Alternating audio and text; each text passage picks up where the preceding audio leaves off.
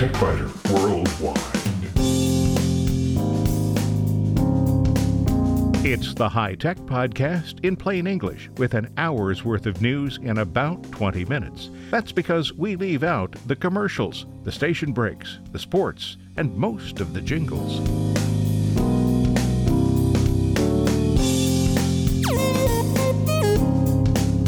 Podcast number 646 for the 9th of June 2019. This week, after stumbling more than a little with the initial 2019 release of Photo Raw, ON1 has remedied most of the performance problems with the 2019.5 release.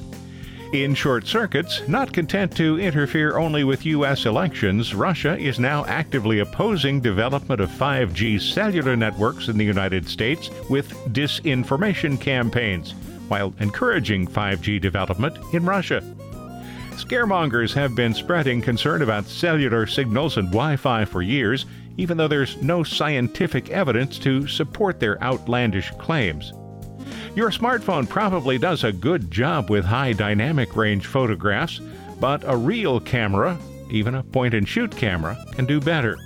In spare parts, only on the website, Apple is splitting iTunes into three separate applications, and there's finally a new Mac Pro for those who need desktop power but at a huge price.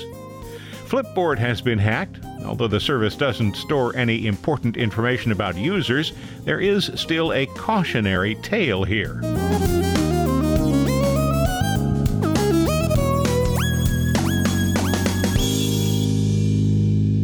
ON1 Photo Raw is another application that's attempting to take advantage of Adobe's decision to eliminate perpetual licensing for its photographic products. The 2018 version was promising, but a 2019 update had serious performance problems. Now, the 2019.5 update has resolved most of those issues. Some users are still complaining about slow performance in 2019.5, but most have reported significant improvements with the recently released half year update. In the initial 2019 release, for example, opening an image to edit mode from the browser could take nearly a minute in some cases. Now, that operation is nearly instantaneous. ON1 is positioning PhotoRAW 2019.5 as a game changer that's an alternative to Lightroom with powerful Photoshop features. Most photo editing and management applications have lens corrections options. Some apply the corrections automatically, others require the user to apply the correction manually. Lens corrections are intended to correct known problems with specific lenses and virtually all lenses have known problems. Prime lenses, those with a single focal length, have fewer problems, and zoom lenses have more. ON1 says that Photo Raw applies these corrections automatically, and in some cases it does. When I use a Canon camera, the EXIF data recorded with the image is sufficient for Photo Raw to identify the lens and apply any needed corrections. However, with a Sony RX100, Photo Raw recognizes only the camera make and reports no match for the lens. Ironically, the application knows about the camera's built in lens and will apply the appropriate lens corrections when the user selects the lens from a drop down list in the lens correction section. The RX100 lens exhibits a serious vignetting issue, but only when the lens is at its widest aperture, which is 9 millimeters. That's approximately the equivalent of 24 millimeters on a 35 millimeter film camera. Having applied the lens correction to one image, I'm supposed to be able to synchronize the setting across multiple images. That may work on a Mac. I haven't tested it there yet, but I was unable to make it work on a Windows machine. ON1 claims the update is up to 50 times faster than the previous version, but that claim is both misleading and specious. The claim is correct for one extremely specific action. The company would have been wise not to make such an outlandish claim. PhotoRAW 2019.5 is in my testing clearly faster for many operations, but the user who expects something like a 50 times improvement across the board will be mightily disappointed. And I should also point out that one action cannot be 50 times faster than another operation. It can perhaps take one fiftieth the amount of time, but times faster is at best an oxymoron. Mac users who have Mac OS 10.11 have reported that the new version will install but then crash on open. Well, that's because it requires Mac OS 10.12 or later. PhotoRAW 2019.5 is a 64 bit application on both Windows and Mac systems. Mac users will need at least Mac OS 12. The Windows version runs on Windows 7, 8, or 10, but ON1 does recommend Windows 10. Although the application will run on systems with only 4 gigabytes of RAM, at least 16 gigabytes is recommended. The application stores its catalog on the C drive for Windows and on the primary drive for Mac OS. It's not clear whether the catalog can be relocated. Sometimes all of the edit options in the right side panel disappear, and closing the application displays a crash message. Restarting the application restores the controls. Okay, so now that I have all the complaints out of the way, let's see what this application can do and why you might want to take a look at it. There is a new edit history that allows users to roll back changes. Edit and browse windows can now be opened on separate screens, which is a plus for those who have more than one screen. A new keyword system allows nesting keywords inside keywords to make finding and organizing images better. So, despite my grumbling, this is a worthwhile application. It is not yet, though, a replacement for photographic professionals who use the various Adobe applications. The application is one of several that began developing standalone versions with the objective of siphoning off some of Adobe Lightroom and Photoshop users who don't like Adobe's software rental plan. But PhotoRAW can still be installed as a plug-in for those who use Adobe's applications. ON1 Photo Raw includes many controls that will be familiar to Adobe Lightroom Classic users, but some work differently. One example is the dehaze tool in Lightroom, which is the haze tool in Photo Raw. Moving the slider to the right in Lightroom cuts haze and sharpens the image. Moving the slider to the right in Photo Raw 2019.5 increases haze and makes the image less sharp. There's nothing wrong with either approach but the difference is something that users will need to deal with. Four primary options are available in the edit mode Develop, Effects, Portrait, and Local. Develop is the part of the application that looks the most like Lightroom. It's here that users control exposure, contrast, color balance, tint, saturation, and vibrance across the entire image.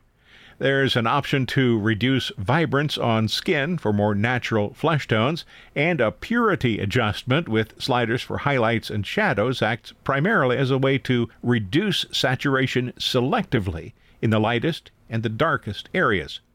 Sharpening and noise reduction are also in this section, as is the lens correction setting, with options to manually adjust distortion, color fringing, and vignetting. Transform controls allow the user to fix keystoning and other problems. The Effects tab is where filters are stored for various photographic looks, such as antique images, black and white, cross process and bleach bypass, film grain, HDR high dynamic range, lens blur and flare, and a lot more. The portrait section attempts to locate faces in the image, and it works best when the person is looking directly at the camera, less well when the subject is in partial or full profile. Settings in this section make it possible to reduce blemishes, whiten eyes and teeth, and improve details in the subject's eyes. And the Local tab includes many of the same exposure, color balance, and saturation controls found in the Develop tab, but it allows the modifications to be brushed onto specific parts of the image or to apply the change selectively to highlights, midtones, or shadows, flesh colors, vivid colors, or neutral colors, or one of several specific colors. Changes made to images are non destructive, so PhotoRAW uses sidecar files that are stored in the same directory with the images and have an ON1 extension. A single sidecar file contains all of the information about changes made to an image. So the bottom line for ON1 PhotoRAW 2019.5 is four cats, performance enhancement put PhotoRAW back in the running, the first iteration of PhotoRAW 2019 was so sluggish that even long-time users of the application were threatening to abandon the application. Although the 2019.5 version has fixed many of the performance issues, some operations are still slow when compared to other applications in what's becoming a crowded field. As a plug-in for Lightroom and Photoshop, ON1 always had some worthwhile looks, and these continue to be worthwhile whether PhotoRAW is used in standalone mode or as a plug-in. The company allows users to install the application on up to five computers, Mac OS or Windows. If you'd like additional details, you'll find them on the ON1 website. There's a link from the TechByter Worldwide website, www.techbyter.com.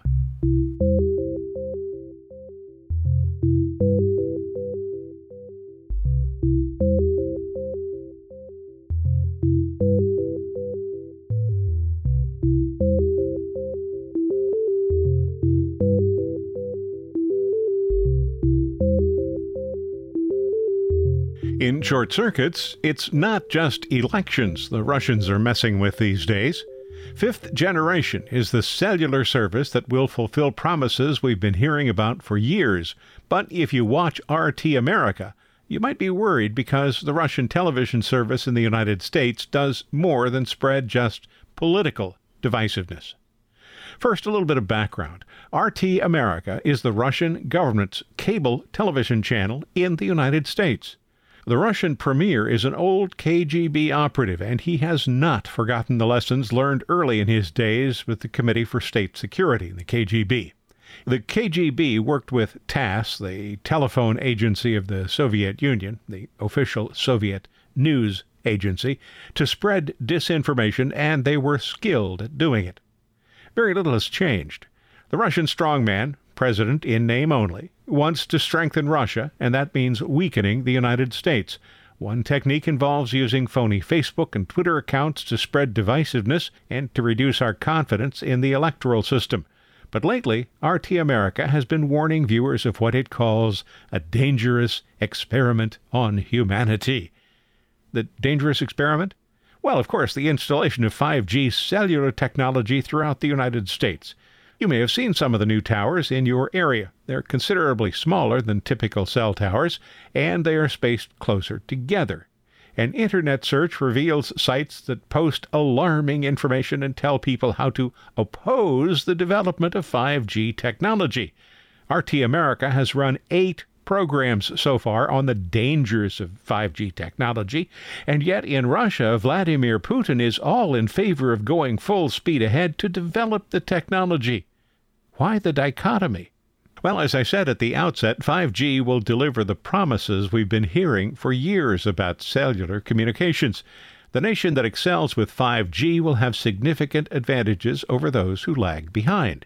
The United States already has slower overall internet service than what much of the rest of the world has, and we pay more for it. Falling behind in 5G will only compound that. Oh, and China?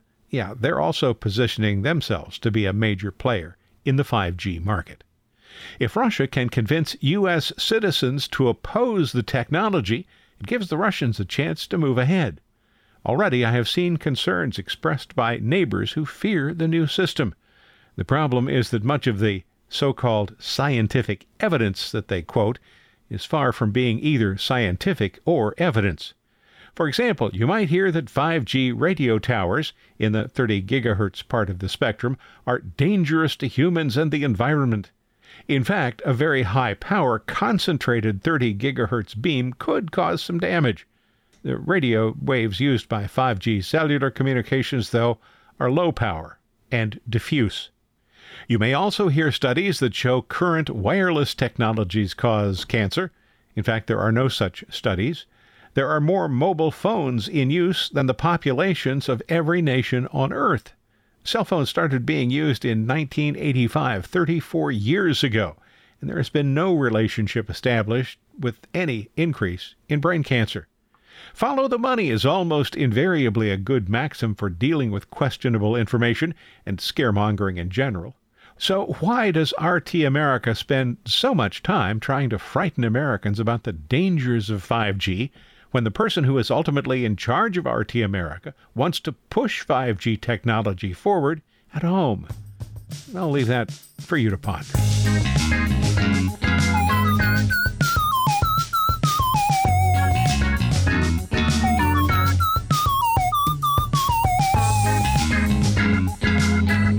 upcoming 5G technology that we just talked about is the latest to attract scaremongers much of the scaremongering depends on the incorrect use of specific scientific terms such as radiation. Scary, right? Well, radiation is a bad thing to have around the house, but what about your radiator? There is radiation from a radiator, whether it's in your car or in your house. What's being radiated, of course, is heat. If you listen to radio or watch television, you are using radio frequency, RF radiation. You are actually surrounded by RF wherever you are, except maybe in the United States National Radio Quiet Zone in parts of Virginia and West Virginia. And if you want to know more about why there is a quiet zone and what the Green Bank Observatory observes, there's a Wikipedia article with an explanation. I have a link to that this week on the TechByter Worldwide website. So, you are surrounded by this scary radiation. But opponents of Wi Fi use the term that brings to mind Chernobyl, or Three Mile Island, or X rays gone amok. RF signals are radiation. Radiation is simply energy moving through space, but not dangerous radiation. RF signals are non ionizing radiation that do not cause damage to cells or tissue. Your local AM, FM, and TV stations radiate energy through space. So does a flashlight, for that matter. RF from Wi Fi, Bluetooth, or cellular communications are tested, and they have been from the beginning, to determine that the amount of power used is well below any demonstrably hazardous exposure level. And that's an important consideration, too. The RF from a radio station's transmitter won't harm you. But if you touch the antenna while the station is on the air, well, let's just say the results will not be to your liking. In a society where people who oppose vaccinations that protect us against dangerous diseases, it's not surprising that people who claim that Wi Fi signals are responsible for creating what they claim is electromagnetic hypersensitivity have at least a small number of misled followers. A recent article by Kenneth R. Foster, professor emeritus of bioengineering at the University of Pennsylvania, takes an in depth look at the change and debunks them. If you'd like to read that full article, it's on the Education Next website, and there's a link from the TechByter Worldwide website.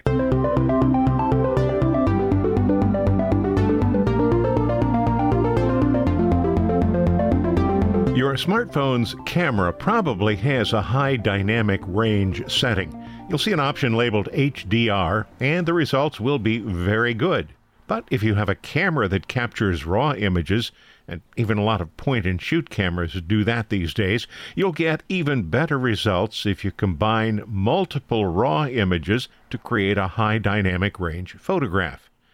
In bright sunlight, our eyes can see detail in both the brightest areas that we're looking at and in the deepest shadows to be entirely truthful, our eyes really can't do that, but they fool us into thinking that they can. We focus on only a small bit of what we see, and our eyes adjust quickly.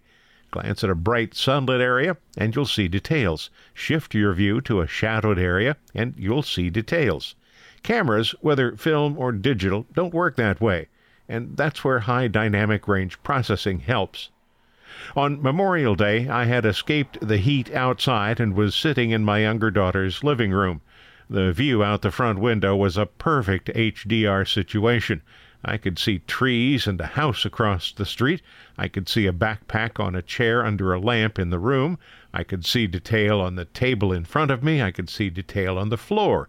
But I knew the camera I was carrying, although it's a good camera, could not reproduce any amount of that detail.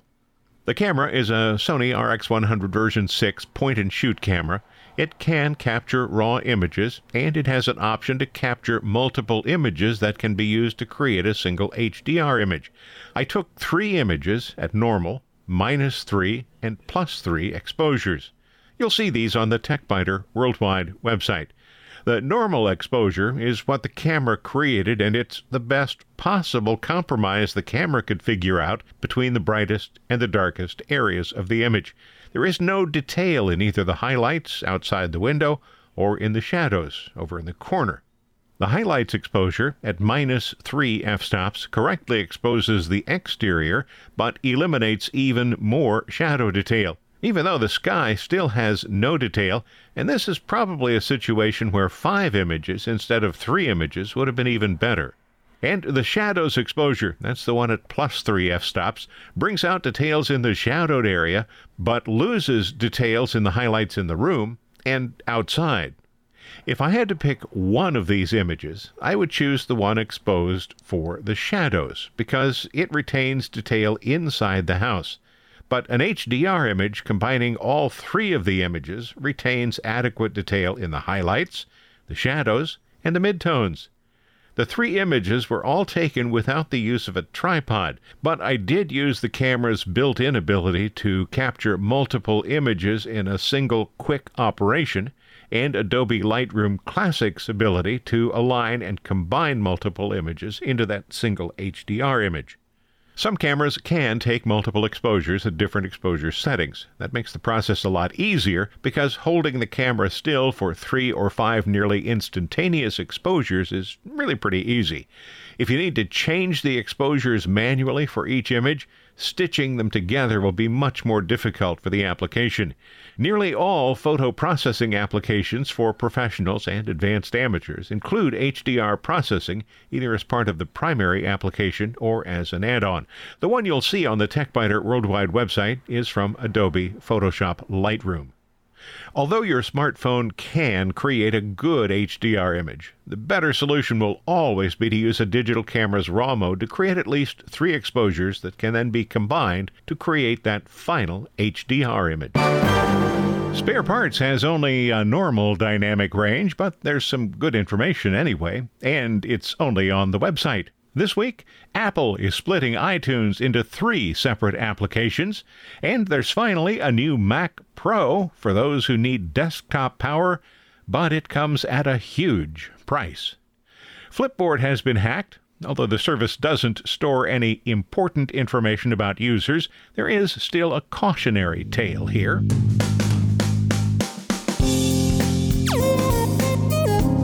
Thanks for listening to TechByter Worldwide the podcast with an hour's worth of technology news in about 20 minutes. I'm Bill Blinn. Be sure to check out the website www.techbyter.com. And if you like, send me an email from there. See you next week.